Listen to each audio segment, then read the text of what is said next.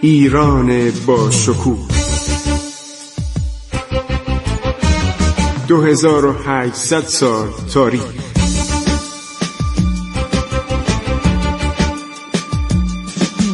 عبور از تاریخ.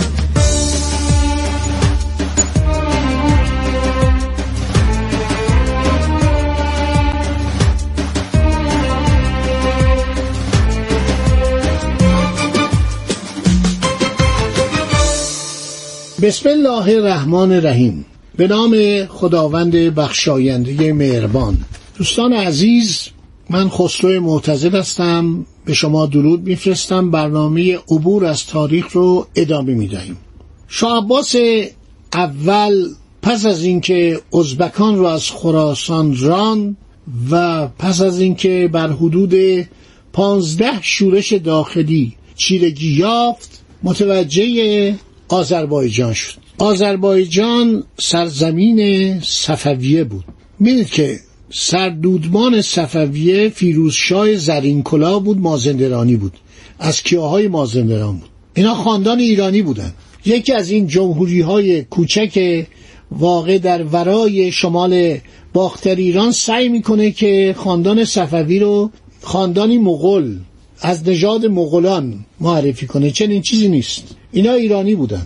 زبان ترکی ایرانی یک زبانی است خاص ملت ایران.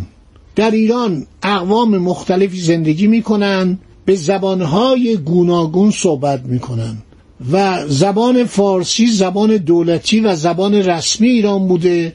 زبانی بوده که نه تنها در ایران بلکه در دربار عثمانی زبان شعر و ادبیات بوده.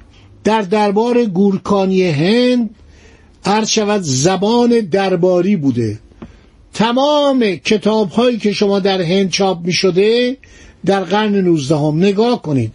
کتاب هایی است که در قرون شانزده و هفده و هجده عرض شود که اینها به زبان فارسی نوشته می شد حدود چل سال چل پنج سال پیش در گرجستان یک سری کتاب چاپ شد به زبان فارسی. در کتابخانه های گرجستان بود. چقدر کتاب های عالی بود. من خریدم. دو سه جلد از اینا رو خریدم. فکر کنم سال پنجا پنجا و یک بود. بنابراین این زبان زبان قاره‌ای بوده. زبان نوشتاری بوده. کما که قبل از اسلام هم ما یک زبان پهلوی بوده. زبان دولتی و رسمی بوده. زبانی بوده که در دولت مورد استفاده بوده. در نامه های دیپلماتیک به دربارهای خارج از ایران به دربار روم به دربار هند به دربار تمام سرزمین های مجاور با آن زبان می نوشتن بنابراین این مسئله مانند کشور هند در کشور هند 500 زبان و گویش هست. 14 زبان رسمی است ولی دو تا سه تا زبان بیشتر دولتی نیست. زبان اردو است زبان پشتو است زبان هندی است. تموم شد رفت. زبان اداریش هم انگلیسیه. برای اینکه انگلیسی ها 200 سال در اونجا بودن این زبان طوری رایج کردن الان هندی ها برای اینکه عقب نمونن. از دنیا عقب نمونن زبان انگلیسی مجلاتشون میاد اینجا به زبان انگلیسیه. و به زبان هندی هم هست به زبان اردو هم هستش. هیچ اشکالی نداره. من در خانه بچه که بودم تمام افراد خانواده ما به زبان گیلکی صحبت می‌کردن. از طرف مادر. از طرف اجداد پدری خانواده پدری هم میبودن مازندرانی صحبت می‌کردن. فارسی هم زبان خانه بود زبان جامعه بود.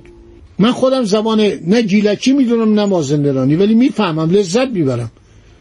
تو یک کشور خارجی تو لندن بودم دو تا زن داشتم با هم زبان گیلکی صحبت می‌کردن.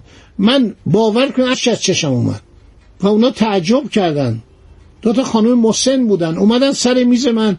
گفتن شما ایرانی هستین. گفتم بله. گفت چرا اینقدر اشک از چشتون میاد. گفتم برای که شما گیلکی صحبت می‌کنید. من یاد مادرم افتادم. یاد خانوادم افتادم. خانواده مادریم. یادش رشت افتادم دوران بچگیم که می‌رفتم اونجا. تا به می می‌رفتم رشت. در تمام جامعه تو خانواده ببینید چقدر ما اقوام ایرانی با هم ازدواج کردن. چقدر با هم خوشن. چه زبان قشنگی. من وقتی یک مرد و زن آذربایجانی می‌خواد فارسی صحبت کنه لذت می‌برم. چقدر واقعا اکسان عالی چقدر لحچه قشنگی دارن. آرزو دارم زبان ترکی یاد بگیرم. خوشم میاد. زبان نظامی بوده. زبان ارتشی تو ایران بوده. زبان شجاعت بوده. زبان دلیری بوده.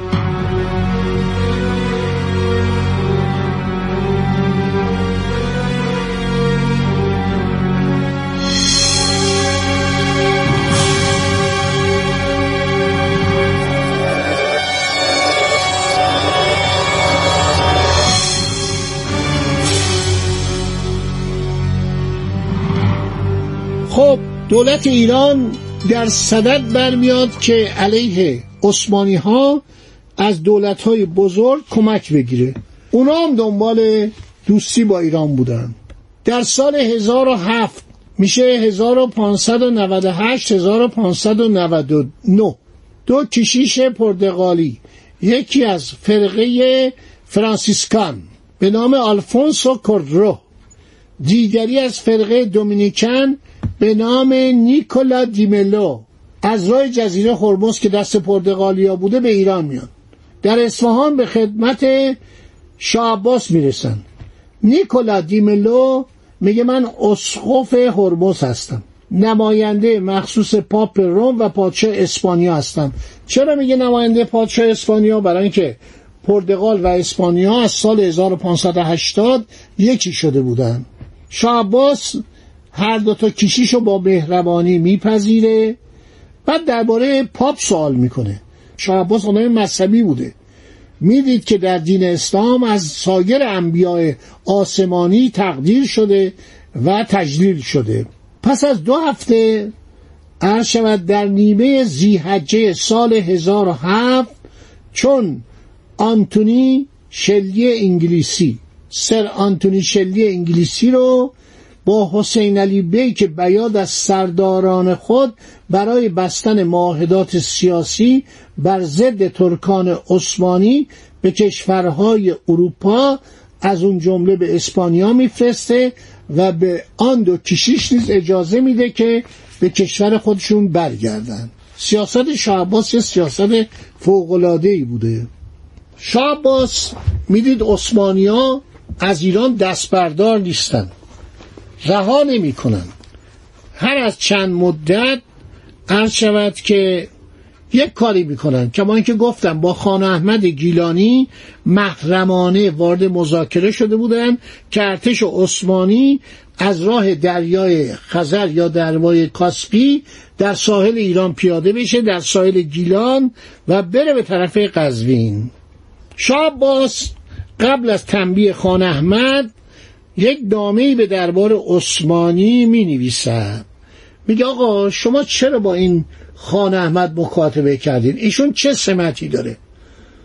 ایشون حکران گیلانه داماد پدر بزرگ من شاه به. شما چه حقی دارین؟ با ایشون قرارداد جداگانه ببندید. شما مگر با ما قرارداد ندارید؟ قرار عدم تعرض ما هم که فعلا درباره آذربایجان و قفقاز و اون نواحی که شما تصرف کردید حرفی نداریم. اینو بهش میگن استاتسکو. استاتسکو یعنی موقت. دولت ایران این قرارداد موقت می‌دونست. در شرایط بسیار بدی تسلیم این قرارداد شده بود. بعد میگه مگر شما قول شرف نداده بودید که هر کسی زیر این معاهده بزنه آدم خارج از شرف و هر شود آدمیاته بس چرا شما امیر قراچه داغ رو که به خاک عثمانی فرار کرده بهش پناهندگی دادید؟ بعد به فرهاد خان یکی از سرداران خودش دستور میده برو سرزمین گیلان و این خان احمد گیلانی رو دستگیر کن. فراد خان بدون هیچ زحمتی تمام گیلان رو تصرف می‌کنه. آقای خان احمدم فرار می‌کنه میره به دربار عثمانی در اونجا پناهنده میشه. شاه در خراسان و سرزمین های افغان و همینطور در مورد قندهار که اون از جهانگیر پادشاه هندوستان می‌گیره و همینطور جانیبه که ازبک و سر جاش مینشونه میره به طرف عرض شود جنگ با عثمانی که گفتم مازندرانه میگه من می‌خوام برم شکار کنم به عنوان شکار راهی عثمانی میشه.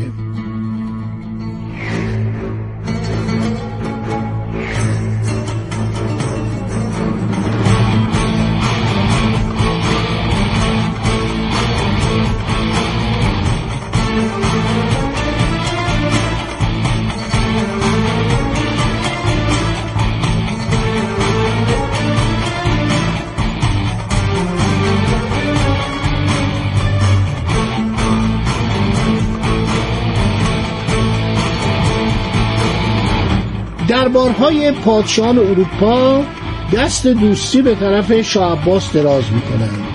یعنی وقتی می‌بینن که این آدم چقدر قویه و در اون موارد اولیه چطور زده و عثمانی رو داغون کرده هر شود نمایندگانی میفرستن به ایران.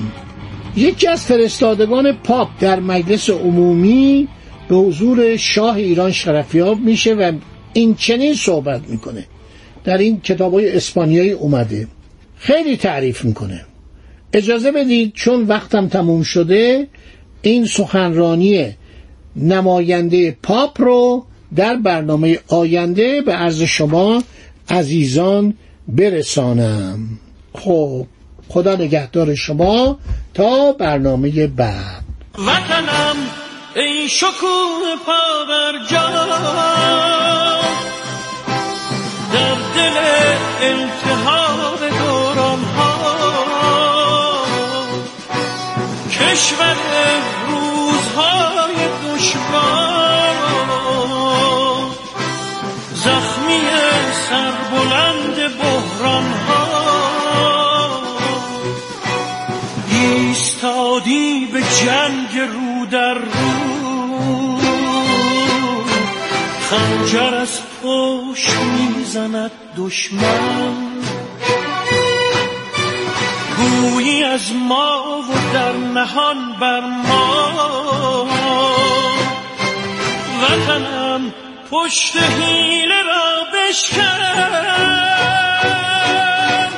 وطنم ای شکوه پا بر در دل التحاب دوران ها.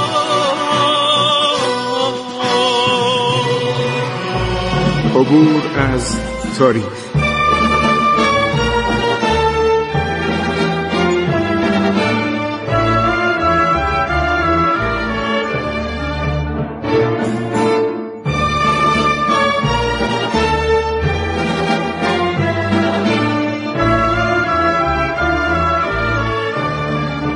ایران با شکوه. 2800 سال تاریخ. سرگذشت ایران ما به روایت خسرو معتزد.